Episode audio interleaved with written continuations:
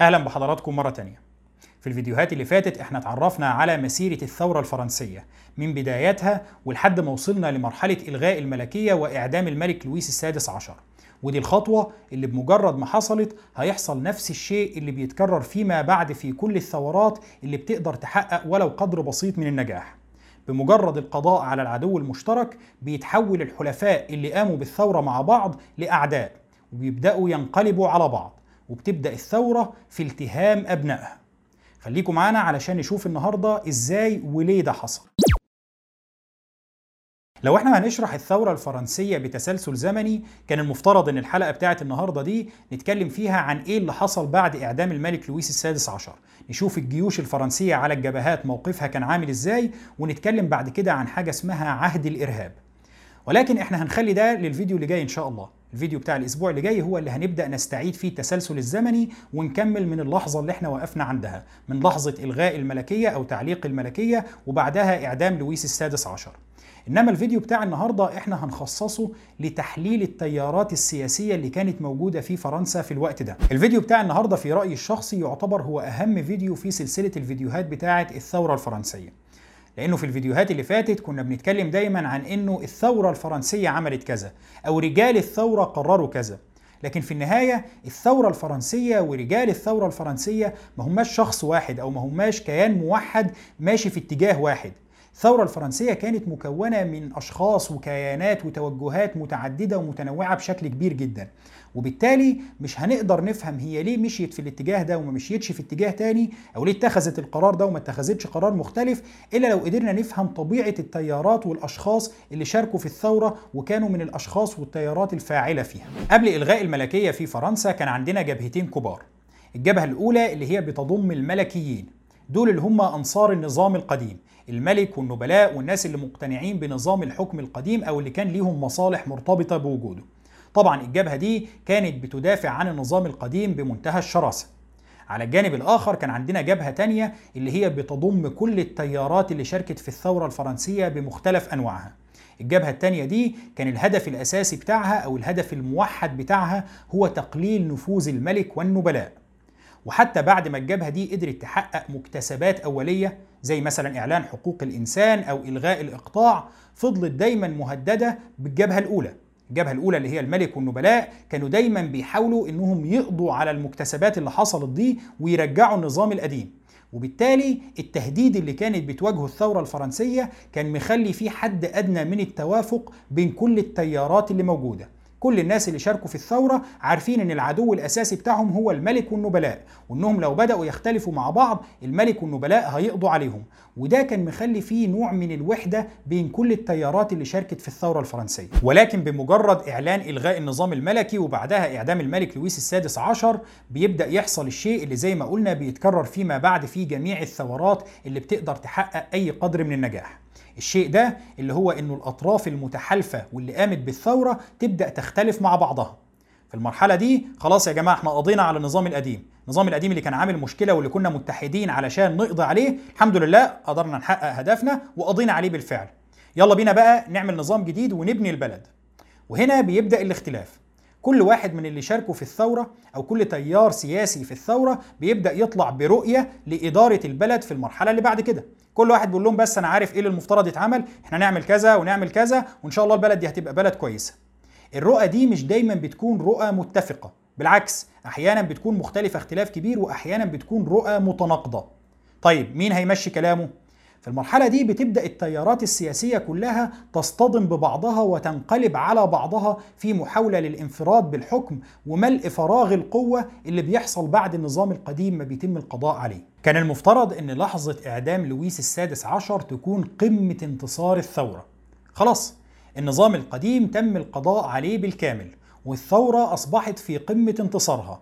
النبلاء هربوا بره فرنسا والملك تم إعدامه والأسرة الملكية مسجونة والكنيسة تم تقليم أظافرها والقضاء على مصادر قوتها. خلاص كل أعداء الثورة اتهزموا وحتى الجيوش الفرنسية منتصرة في جميع الميادين وبتحتل أجزاء كبيرة جدا خارج فرنسا. ولكن إعدام لويس السادس عشر بيكون الباب اللي لما بيتفتح بيجر وراه آلاف الإعدامات لرجال الثورة الفرنسية نفسهم اللي بينفذوها في بعض. في بدايات الثورة الفرنسية بعد اقتحام سجن الباستيل بيبدأ يتكون في فرنسا حاجة اسمها النوادي السياسية. النوادي السياسية دي حاجة شبيهة بالأحزاب السياسية الموجودة حاليا مع بعض الاختلافات. النوادي السياسية كانت تجمعات بتضم المواطنين الفرنسيين المهتمين بالسياسة واللي هو في الوقت ده تقريبا كان كل المواطنين الفرنسيين مهتمين بالسياسة. كان الناس بيجتمعوا فيها ويبدأوا يتناقشوا في أي قضايا سياسية مطروحة على الساحة. كل واحد يبدأ يقول رأيه ويبدأوا يتناقشوا لحد ما يوصلوا لنوع من القناعة أو نوع من الرأي اللي بيعبر عنهم كلهم. أغلب النوادي السياسية دي كان ليها اشتراكات رسوم اشتراك. رسوم الاشتراك دي كانت بتختلف من نادي للتاني. واحيانا قيمة رسوم الاشتراك كانت بتحدد مين اللي هينضم للنادي ده. بمعنى لو في نادي رسوم الاشتراك بتاعته مبلغ كبير يبقى غالبا اللي هينضم للنادي ده الطبقات العليا في المجتمع. بينما لو في نادي تاني رسوم الاشتراك بتاعته مبلغ تافه يبقى في الأغلب النادي ده هيكون عنده عدد أكبر من الأعضاء وفي نفس الوقت هيكون بينضم له أعداد أكبر من الطبقات الأفقر في المجتمع. الفرق المهم بين النوادي السياسية اللي كانت موجودة في فرنسا في الوقت ده وبين الأحزاب السياسية اللي إحنا نعرفها النهارده هي إنه النوادي السياسية ما كانتش بتشترط إن العضو فيها ما يكونش عضو في نادي تاني. يعني كان عادي إن المواطن الفرنسي يكون عضو في نادي واثنين وثلاثة من غير أي مشكلة في نفس الوقت ما كانتش النوادي دي بتشترط إن العضو فيها لازم يلتزم بالرؤية بتاعتها ويدافع عنها كان عادي جدا برضه إن المواطن الفرنسي يكون عضو في نادي معين لكنه في موقف ما يدافع عنه ويتبنى وجهة نظره وفي موقف تاني يختلف معاه ويتبنى وجهة نظر مختلفة. عموما بتنشأ في فرنسا بعد قيام الثورة الفرنسية مجموعة كبيرة جدا من النوادي السياسية. لكن إحنا النهارده هنتكلم عن أهم اتنين فيهم اللي هما نادي الكورديليه ونادي اليعاقبة. نادي الكورديليه كان اسمه الرسمي هو جمعية أصدقاء حقوق الإنسان والمواطن. طبعا حقوق الإنسان والمواطن اللي هو إعلان حقوق الإنسان بتاع الثورة الفرنسية. اسم الكورديليه نفسه جاء من منطقة الكورديليه في باريس. ده كان اسم منطقة في باريس ودي المنطقة اللي بدأ فيها النادي ده يعمل اجتماعاته. وعلشان كده اسم الكورديليه بيكون هو الاسم الدارج بتاعه واللي بيلزق فيه فيما بعد. نادي الكورديليه بيكون له دور مهم جدا في بدايات الثورة الفرنسية وبيقدر يحشد الجماهير ويوجهها في الاتجاه اللي هو عايزه. يمكن من المواقف اللي نقدر نتكلم فيها عن تأثير مهم للكورديليه الموقف اللي حصل بعد هروب الملك من قصر التويلري في يونيو سنة 1791 ومحاولته للفرار من باريس. في الفترة دي إحنا قلنا إنه الجماهير الفرنسية احتشدت في ميدان الشان دي مارس وحصل هناك مذبحة اسمها مذبحة الشان دي مارس ضد الجماهير المحتشدة. اللي وجه الجماهير دي واللي حركها تجاه الاحتشاد في الميدان كان هو نادي الكورديليه. الكورديليه نفسه ما كانش تيار موحد ومتجانس 100% ولكن كان موجود في داخله مجموعة مختلفة من التيارات إحنا مش هنناقشها بشكل تفصيلي لكن يهمنا نقول إنه كان فيها جزء متطرف بيطالب بإجراءات ثورية عنيفة وجذرية وكان فيها جزء تاني أو تيار تاني أكثر اعتدالا ووسطية. وما دمنا بنتكلم عن الكورديليه يبقى لازم نتكلم عن واحد من أهم القادة في تاريخ نادي الكورديليه وربما في تاريخ الثورة الفرنسية ككل اللي هو جورج دانتون. جورج دانتون كان محامي وكان أقرب للوسط.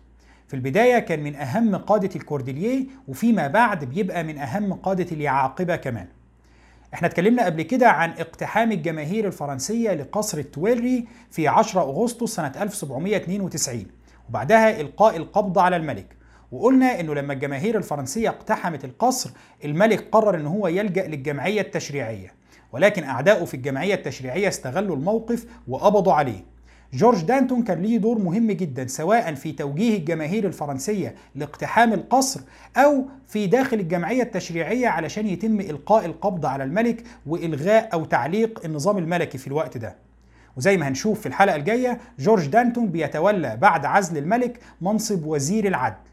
ولكن بالرغم من كل ده بمجرد ما بتحصل الخلافات ما بين تيارات الثورة الفرنسية المختلفة بعد إعدام الملك جورج دانتون بيكون واحد من أول الناس اللي بيتم إعدامهم. النادي السياسي الثاني وربما الأكثر أهمية اللي هنتكلم عنه النهاردة اللي هو نادي اليعاقبة. نادي اليعاقبة كان اسمه الأساسي هو جمعية أصدقاء الدستور. وفيما بعد بيتم تغيير الاسم ده لجمعية أصدقاء الحرية والمساواة. اسم اليعاقبة بينشأ من خلال إنه أعضاء النادي ده في البداية كانوا بيأجروا دير فاضي اسمه دير القديس يعقوب علشان يعقدوا فيه الاجتماعات بتاعتهم. وبرضه مع الوقت الناس استسهلوا ولزق فيهم اسم اليعاقبة. وحتى هم فيما بعد بيتخذوا الاسم ده كاسم رسمي ليهم مع اسم جمعية أصدقاء الحرية والمساواة. في بدايات الثورة نادي اليعاقبة بيكون هو أكثر نادي له نفوذ سياسي في باريس. في البداية بيكون من أعضاء النادي ده ناس زي ميرابو ناس زي سييز اللي كان كتب كتاب ما هي الطبقة الثالثة. وبالتالي بيكون له دور مهم جدا في الثورة الفرنسية في بدايتها. بعد وفاة ميرابو وبعد مذبحة الشان دي مارس اللي بتقضي على النفوذ السياسي لشخصية مؤثرة في الحياة السياسية في فرنسا زي الماركيز لافايت بتكون الساحة السياسية الفرنسية فيها نوع من الفراغ. وبتكون مؤهلة إنه يظهر فيها قيادات سياسية جديدة. في الفيديو اللي فات إحنا قلنا إن فرنسا أعلنت الحرب بشكل استباقي على النمسا. لما زادت التهديدات النمساوية على الحدود، الجمعية التشريعية في فرنسا اجتمعت وقررت إعلان الحرب على النمسا. النهارده هنقدر نفهم إزاي ده حصل يعني إزاي فرنسا خدت القرار إنه يلا يا جماعة بينا نحارب النمسا في الجمعية التشريعية لما انطرحت الفكرة إنه النمسا بتهددنا وإن إحنا لازم يكون عندنا رد ظهر خلاف عميق بين أعضاء الجمعية حوالين إزاي المفترض نتعامل مع النمسا. بعض الأعضاء كانوا شايفين إن إحنا لازم نحارب بينما بعض الأعضاء التانيين كانوا شايفين إنه لأ الحرب دي كارثة وهتأذي فرنسا بشدة. الخلاف ده ما كانش بس خلاف بين أعضاء في تيارات سياسية مختلفة ولكنه كان خلاف موجود حتى داخل نفس التيار السياسي. في نادي اليعاقبة كان عندنا أعضاء بينتموا للطرف ده وعندنا أعضاء تانيين بيدافعوا بشدة عن الطرف الآخر. الخلاف في الرأي بخصوص نعمل إيه مع النمسا نحارب ولا ما نحاربش بيكون البداية لنشأة كتلتين كبار داخل نادي اليعاقبة. نادي اليعاقبة نفسه بيبدأ يتكون جواه كتلتين كبار مختلفين عن بعض تماما. الخلاف على الحرب مع النمسا كان مجرد واحد من الخلافات العديدة اللي هتنشأ بينهم فيما بعد. الكتلة الأولى اسمها كتلة الجيرونديين والكتلة الثانية اسمها كتلة حزب الجبل. الكتلتين دول هيكون لهم دور مهم جدا في تاريخ فرنسا بعد إسقاط الملك لويس السادس عشر. طيب علشان ما نتوهش كده إحنا بنتكلم عن اتنين من النوادي الفرنسية المهمة اللي هم نادي الكورديليه ونادي اليعاقبة. نادي اليعاقبة ده بقى نفسه جواه كتلتين سياسيين. الكتلة الأولى اللي هي كتلة حزب الجبل والكتلة الثانية اللي هي كتلة الجيرونديين. الجيرونديين كانوا مجموعة من النواب اللي بينتموا لليعاقبة لنادي اليعاقبة. اتسموا بالاسم ده لأن أغلب النواب دول كانوا جايين من مقاطعة اسمها مقاطعة جيروند. مش كلهم ولكن برضو زي ما حصل مع كل التيارات السياسية الاسم ظهر وبعد كده لزق فيهم. أما حزب الجبل فاتعرف بالاسم ده لأن الأعضاء بتوعه كانوا بيقعدوا في أعلى مكان في الجمعية التشريعية. كان في حتة عالية هناك بيروحوا يتلموا مع بعض ويقعدوا فيها.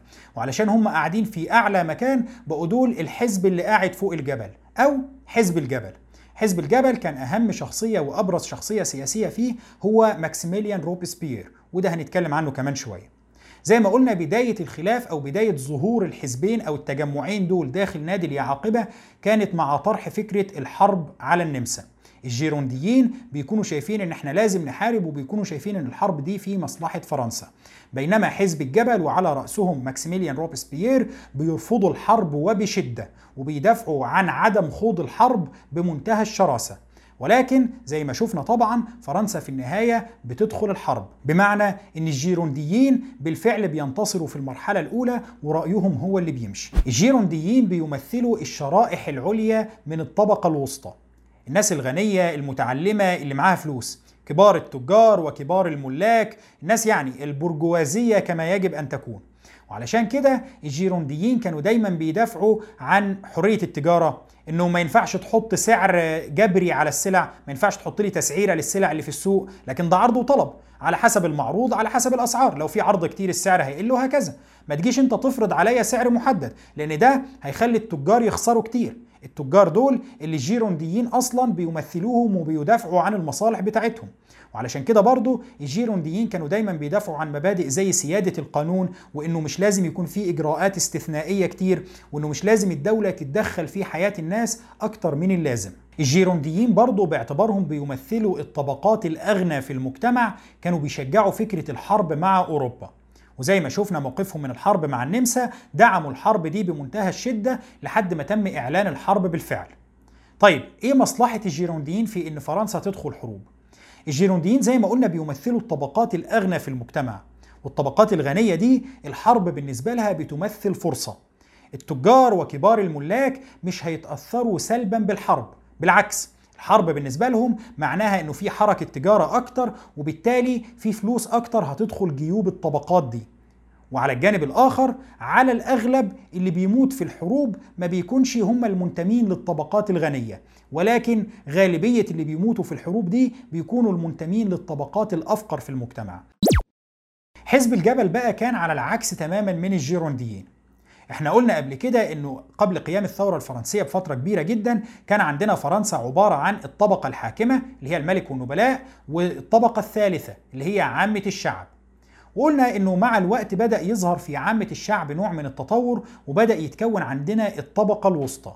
الطبقة الوسطى اللي هي الناس اللي اتعلموا وبدأوا يكونوا بعض الثروات وبدأوا يشتغلوا كملاك للأراضي أو كتجار أو في بعض المهن اللي كونت لهم بعض الثروات. وهنا نشأ عندنا الطبقة الوسطى أو البرجوازية. ولكن مش معنى إن نشأ عندنا الطبقة الوسطى أو البرجوازية إن الشعب كله بقى من الطبقة الوسطى أو بقى من البرجوازية. لا كان ما زال عندنا طبقات دنيا في المجتمع. كان عندنا طبقات فقيرة لسه شغالة عمال باليومية أو شغالين فلاحين أو شغالين في أعمال يدوية بتدخل لهم دخل محدود جدا وعايشين على أدنى حدود الفقر. الطبقة دي كان ليها اسم مميز في فرنسا. كانوا بيسموها طبقة السانكيلوت. سانكيلوت باللغة الفرنسية معناها الحرفي هو الناس اللي مش لابسين ملابس داخلية. طيب ده مش معناه إنه بالفعل كان الناس بتمشي في فرنسا في الوقت ده بدون ملابس داخلية. ولكن في الوقت ده كان المتعارف عليه في فرنسا انه الطبقات العليا في المجتمع سواء الطبقات الحاكمة زي طبقة النبلاء مثلا أو حتى الطبقات الأقل زي الطبقة الوسطى أو البرجوازية يعني الناس المتعلمة الغنية اللي معاها فلوس كان المتعارف عليه إن الطبقات دي متعودين يلبسوا البنطلون الاستريتش اللي لازق على الرجل اللي بنشوفه في الصور بتاعة الفترة دي. وكانوا بيعتبروا إنه البنطلون الاستريتش ده بمثابة الملابس الداخلية بتاعتهم. وعلشان كده كان عندنا فئة تانية من المجتمع الفرنسي ما ينفعش بحكم شغلها تلبس البنطلونات دي. الفئات اللي شغالة في أعمال يدوية أو أعمال بتحتاج لمجهود بدني كبير الناس اللي شغالين فلاحين ولا شيالين والعمال باليومية ما ينفعش واحد شغال في مهنة زي دي يبقى لابس البنطلون اللازق الرقيق جدا ده. وعلشان كده كان لازم يلبسوا ملابس مختلفة. فكانوا متعودين يلبسوا بنطلونات واسعة ومقلمة. البنطلونات الواسعة والمقلمة دي كان معناها بالنسبة للطبقات العليا في المجتمع الفرنسي إن الناس دول مش لابسين ملابس داخلية ده لابس بنطلون واسع. وعلشان كده كانوا بيسموهم السانكيلوت سانكيلوت كانت علامة على إن دول هم الطبقات الأفقر في المجتمع. دي الطبقات الفقيرة اللي مضطرة إن هي تلبس البنطلون الواسع ده بحكم شغلها.